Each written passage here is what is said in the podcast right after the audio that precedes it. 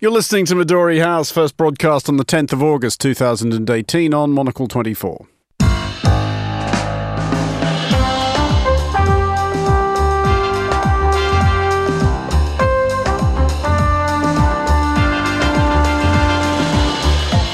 Hello and welcome to Midori House, coming to you live from Studio One here in London. I'm Andrew Muller. On today's show, a look back at a week in which free speech advocates around the world made everybody wish they'd shut up. My guests Carlotta Rebello, Fernando Augusto Pacheco and Daniel Bates will be discussing this and the day's other top stories, including Brazil's presidential election campaign and the difficulties of holding a candidate's debate when one of the candidates is presently doing all his debating in the Stateville prison. The official launch, if you'll pardon the pun, of Donald Trump's Space Force and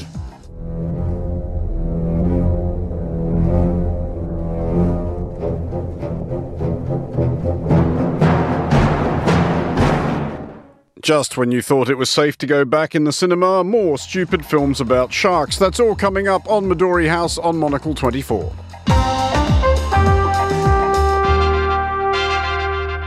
So, welcome to Midori House. My guests today are Monocle's Carlotta Rebello, Fernando Augusto Pacheco and Daniel Bates. Welcome all.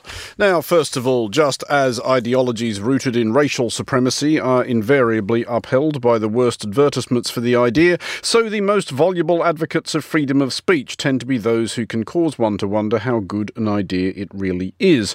This week, the world seems to have been unusually plagued by those who have confused the right to freedom of speech, which is a thing, or should be, with the right to be enabled to spout idiotic and or obnoxious opinions to a receptive audience, which is not a thing and shouldn't be. Um, there has been, uh, everybody, quite a lot of it this week. Uh, Carlotta, we'll start close to home. Uh, former mayor of this city, London, and former foreign secretary of this country, Boris Johnson, the United...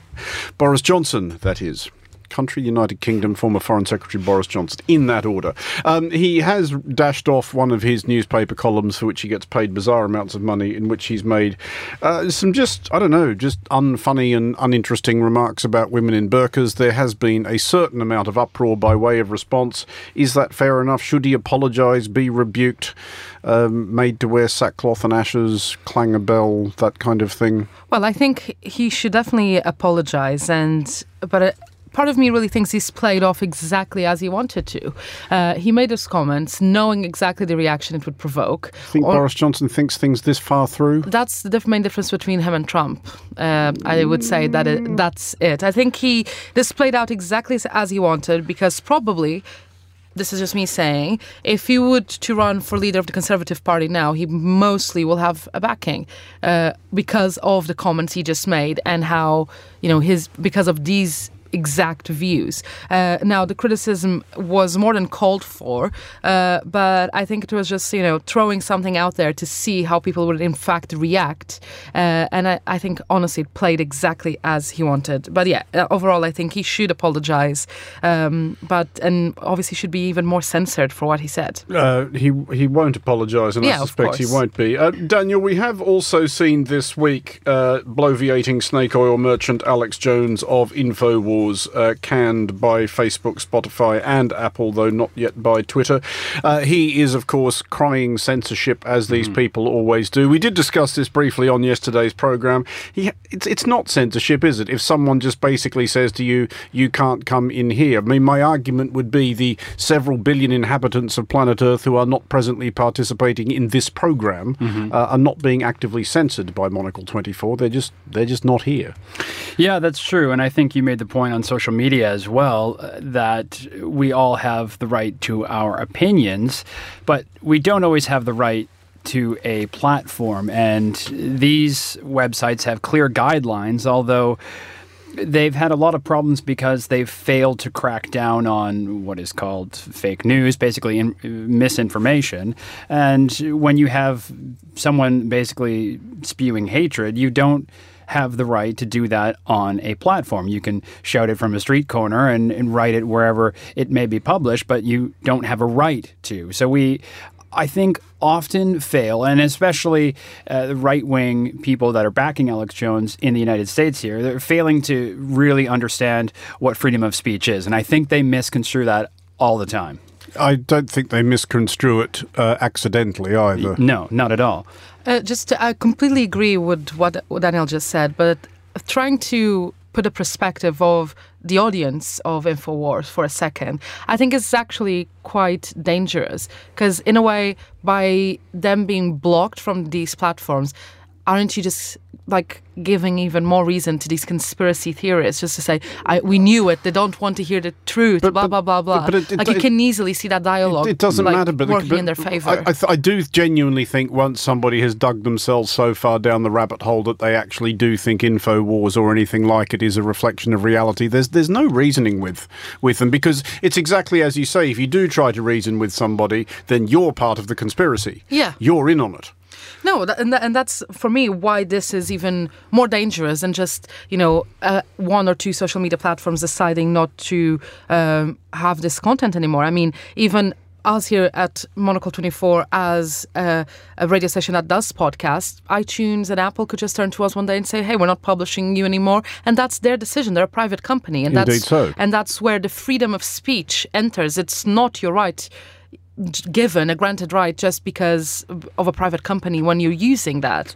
Uh, but I don't think, as you say, that we're able to reason with them mm-hmm. to make that point come across. And I'm tired of people saying, oh, let's give everyone a voice. I mean, I, I hate this culture that we're living today. Like, for example, a channel like the B B C, oh, we ha- always have to have someone pro and against. Well, I mean, if, especially if you're a private company, which is not the case of the B B C, I think you can, you know, have your point of view and, and not necessarily listening to every single voice if it's not, if it's something that you don't agree. And also you should do that with some caution, because if you mm. were talking about a certain issue that's, you know, heated in public debate, if you have eighty percent of the people on one side and twenty percent on the other, why do you give fifty-fifty on air? I mm. d- and that's what well, we saw. It's, it's, it's, that's mean, what we saw during the election, during the referendum. It's like you give the same airtime to people that actually take their job seriously mm. to joke candidacies or con- candidacies that are fueled by hatred and lies. And then you end up with a problem which, you know, it's Brexit. Uh, Daniel, is there a, a, an argument that, that mainstream uh, broadcasters, broadcasters in particular, I think, rather than print outlets, but do need to exercise a little bit more civic responsibility? There has been a, a flap in Australia, my home country, this week involving the local uh, franchise of Sky News, who have recently gone a little bit Fox and have developed um, something of a reputation for this kind of thing. But they put on air, for reasons surpassing understanding, uh, a, a, a self styled alt-right agitator called Blair Cottrell, who, as far as I'm able to discern, has a slightly smaller following um, than some birthday parties I've held, and I don't really have that many friends. But nonetheless, Sky News put him on the air, uh, and there has been actually quite a large backlash. Um, advertisers have dumped Sky News. They've been forced to apologise and to pull the show on which he appeared. Uh, Victoria's Railways have decided to take Sky News uh, off the televisions on their platforms, though I, for one, don't understand why they're there in the first place. Um, but is there possibly, if we're trying to be hopeful about this, just finally, a, an element of a growing realisation that there's no need uh, for these people who have no real following to be on television? They are just being put on there uh, as, as as clickbait, basically. Oh, absolutely. And I think you see that in the States all the time. Um, and in Australia, I mean, I posed this question uh, on the briefing the other day with Ben Ryland. Why did the T V station even put this guy on, who nobody really knew who he was anyways? They didn't even try to create a mock debate by having opposing views. They've just put a literal wacko on for no reason, and you have to ask why they would do that. When well, it, I, I, it, I yeah. think the, the answer to that is here we are sitting in a radio yeah. studio on the other side of the world talking about Sky News Australia. Mm-hmm, yeah, but the repercussions are huge, and what production value that has, what journalistic value that has, I'm not really sure there's any at all. Okay, well, let's move along uh, to something completely different and look at Brazil, the voters of which have watched the first debate of a presidential election campaign, which promises to be peculiar even by the present lofty standards of weirdness that Brazilian politics has established. The current frontrunner in the polls, former President Luiz Inácio Lula da Silva, was not able to take part in the debate because he's in jail, uh, which one might think would be a disqualifying handicap. Uh, that being the case, the focus of the debate was on the charmless conservative Conservative Jair Bolsonaro. Um, Fernando, first of all, I, I think you are going to need to explain to our, our non-Brazilian listeners how it is that you can be leading opinion polls in a presidential election campaign in what is an extremely important and serious country while you are currently doing a stretch for corruption. Well, those uh, thirty-three percent are still going to vote for Lula, which makes him the, the lead uh, but candidate. He's in jail. He's in jail, but, you know, because they, they think that he doesn't deserve to be there. Uh, and, and uh, to be honest, actually, it does look out of this world, the way this Brazilian campaign is going, because uh, I think by the seventeenth of September, Lula can remain the candidate even in jail. But I think after the seventeenth, if he's still there and if he doesn't manage to get out of jail, so, the, the Workers' qu- Party... What, what happens if he wins? How does he get to his own inauguration? No, but, But that's what I say. I think by the seventeenth of the se- of September, they will have to go to the vice president, Fernando Haddad. And it's funny because we have a situation, we even have the vice of the vice president just ready in case Lula cannot be the candidate. So they have a plan in mind. They, I think the Workers' Party know that Lula might not be the candidate, but they are playing with the, you know, the saint card, you know. So even though he's in jail, I think it, it almost counts. Uh, some people say, oh, he doesn't deserve to be there, you know, he's he's like a martyr or something. Well, that was my next question to Carlotta. Is, is it possible that the aroma of burning martyr is kind of working for Lula here? I think he already had a big following before that, but obviously because he's from the same party of Uh, the impeached President Dilma, um, Dilma Rousseff, a lot of his followers and the followers of the party feel like what was done to her was not fair, and therefore they stick with the party. And I mean, Bolsonaro is not, you know, the most charming of candidates if you're on the fence. You know, just the last week he was denying that there was even like sla- uh, um, that Portugal even had like a slave trade with Brazil, and that that's how most of the Brazilian black population of today got there from Africa. He's saying that that never happened. It kind of did, though, didn't exactly. it? Exactly. Yeah. Of course it did. And it's just like, how can you deny something that ha- that is so ingrained in Brazilian culture and everything that the country went through, and you have someone in twenty eighteen standing here saying that never happened, that's fake news. Uh, and, and on top of, you know, insulting anyone from just be, for being a female, for being gay, for anything. He's just not the most charming person. But I mean, that's the reason why he's been described as a Trump of the tropics, even though in a different in a different scale, he doesn't have the same backing. But you can understand why people were cl- quick to draw similarities. Do you know what was crazy at the debate yesterday as well? Two things were not mentioned al- almost at all. Lula himself and corruption. First of all, I don't think people wanted to criticize Lula directly because they still want a part of uh, a share of his vote in case he can't be the candidate. And corruption because everybody is involved in some sort of scandal. So if you accuse one candidate, I'm sure he'll come back with another accusation. So it did look very weird sounding, that debate yesterday. Uh, I mean, Daniel, are we seeing in Brazil, do you think, a... Uh, I mean, it, it's farcical. It really is. Is, is this basically a democracy which, which has completely imploded? If you if, if you end up at the point at which it's entirely possible that theoretically, at least, they could elect president somebody who is in jail. I'm sorry, I keep saying it like that, but it it, it, it does kind of blow my mind uh, on, on corruption charges. I think when you get you can't get past the point of having someone in jail on, on the ballot if you.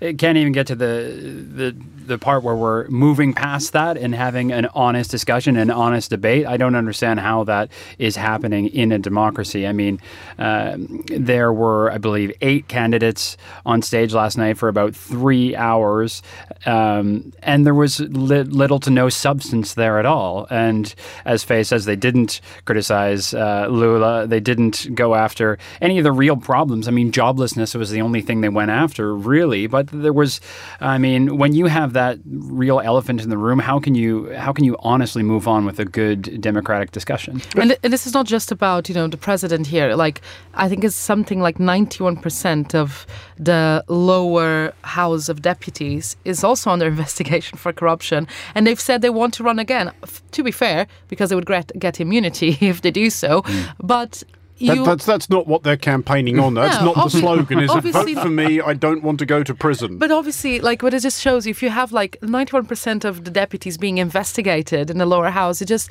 is, it's not just a case of presidency and people that are high up here in the governmental food chain. Is is a much bigger problem. I was reading um, some numbers earlier from um, Latino Barometer, which is one of the pollsters in Latin America. And according to recent figures, last uh, only just last year, thirteen percent of Brazilians, that's the only margin of people that believed in democracy in Brazil. That's the lowest in the entire Latin America. And that just shows how bad things have actually got. Uh, final quick thought on this, uh, Fernando. Can Bolsonaro actually win this thing, and how bad could that be? I don't think he can. I, I you know, I think he's uh, he doesn't know when he's asked about the economy. I think he stumbles a little bit, but he might go to the second round, and then I think whoever goes with him, which I have to be fair, Andrew, I don't know who is going to be. Okay, well, on that indecisive note, we will take a short break now. You're listening to Midori House with me, Andrew Muller, along with Daniel Bates, Carlotta Rebello, and Fernando Augusto Pacheco. Coming up next, sharks and space, all the greats. How do we make better cities? Places that work for people of all ages and backgrounds and provide the obvious essentials, from great transport to perfect places to work, as well as the softer elements that truly deliver quality of life, from urban swimming pools to rooftop clubs. Published by Gestalten, The Monocle Guide to Building Better Cities unpacks what makes a great city, whether you're looking for a new place to call home or need a little help fixing up your own. The latest in our series of beautiful, large format books is available later this month. Find out more at monocle.com slash shop. Monocle, keeping an eye and an ear on the world.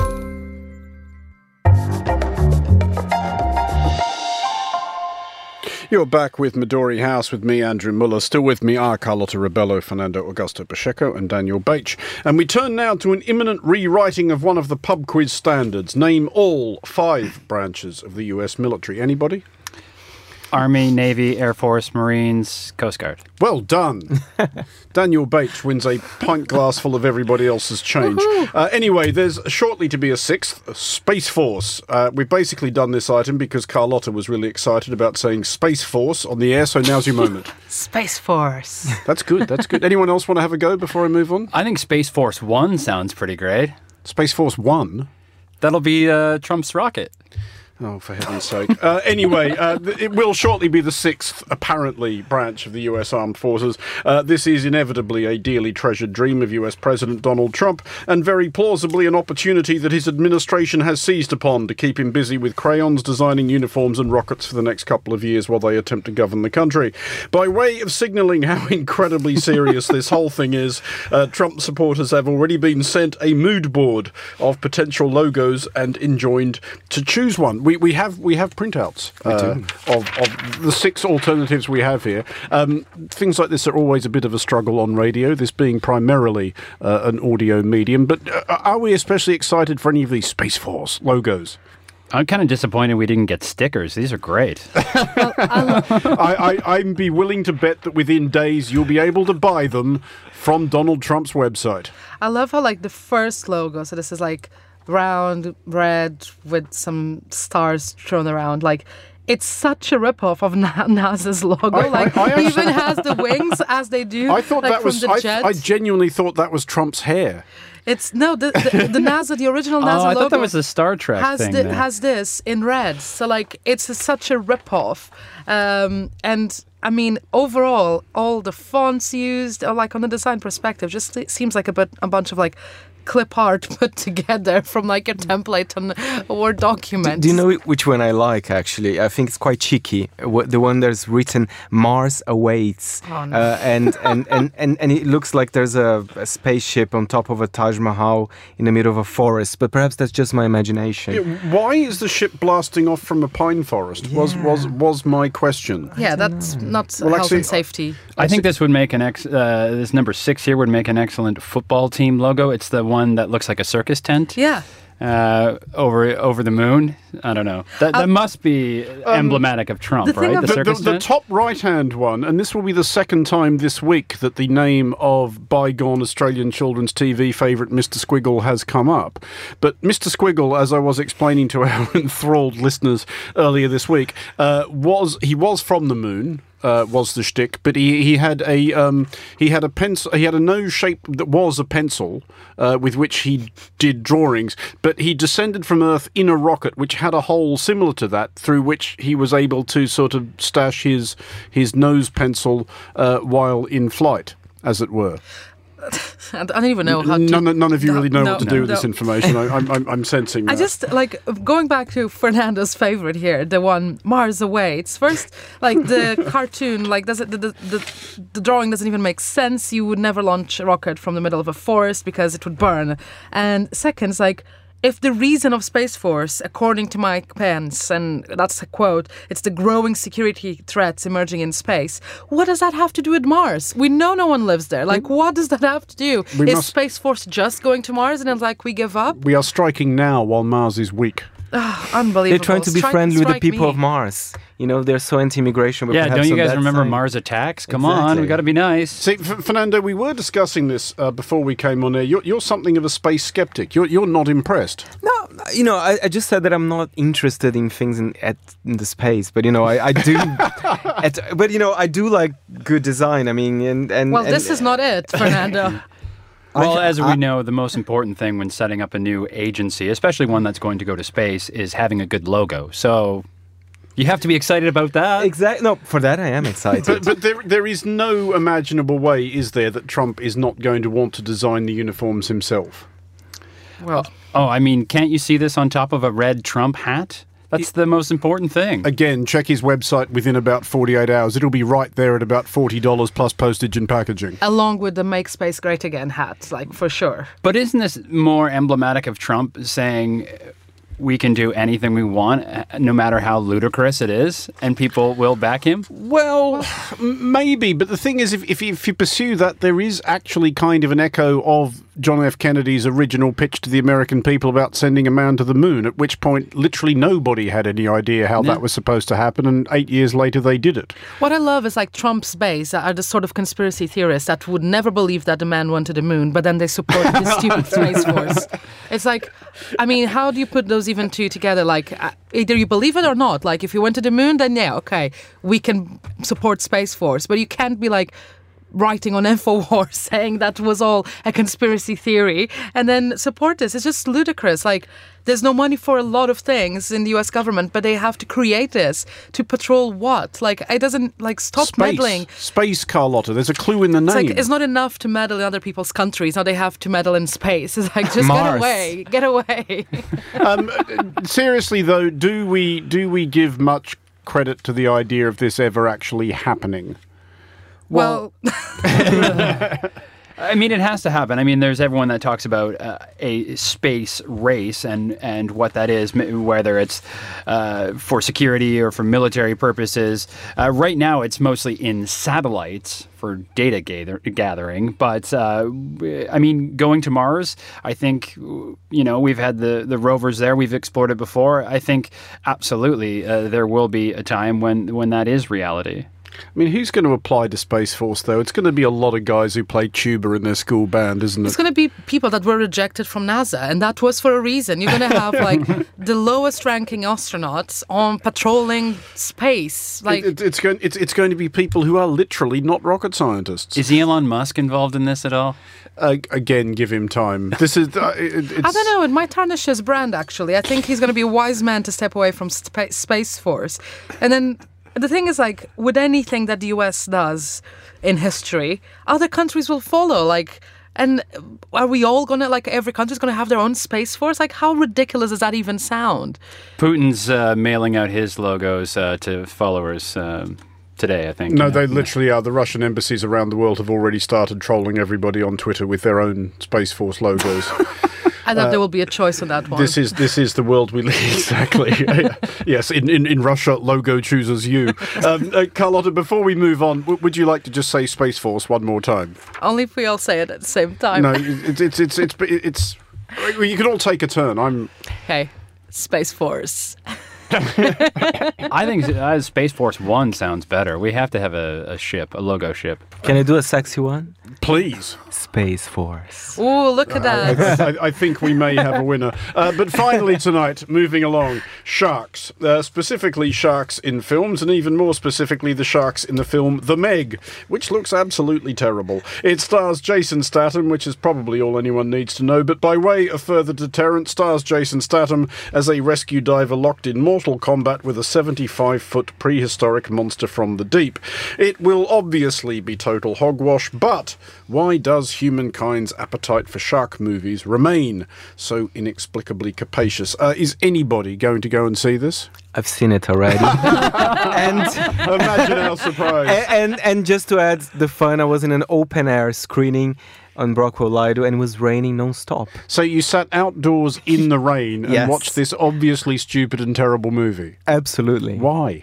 Because, first of all, I'm a bit of a fan of all shark movies around. I gotta be honest, The Meg's not the greatest, and I had high expectations for imagine, it. Imagine no, my I, honestly, I had high expectations. I love Jason Statham, I love a giant shark, but yeah, I was, I was, I was disappointed by elements of the film. Um, by, by elements of what, like the beginning, middle, and end? No, or, or I mean, for example, it's, it's, I don't like C G I. I mean, the shark was too big, you know, in but a way. It's not going to be a real shark, Fernando. Come no, on. No, I know, but... Uh, so, I, so hang on, your, your complaint, just so we're clear on this, yes. your complaint about a movie which is about a monster shark is that the shark was too big. Yeah, I mean, I want something smaller and animatronics, you know, like you know, like like other... Like the majestic shark in The Life Aquatic. It was just nice. Exactly. We don't need a C G I. But, but this, I, as I I understand it, Daniel, this is this is not supposed to be about a nice shark. No, oh, there's that part. Yeah. You know, there are so many shark movies, I realized, and looking into this today,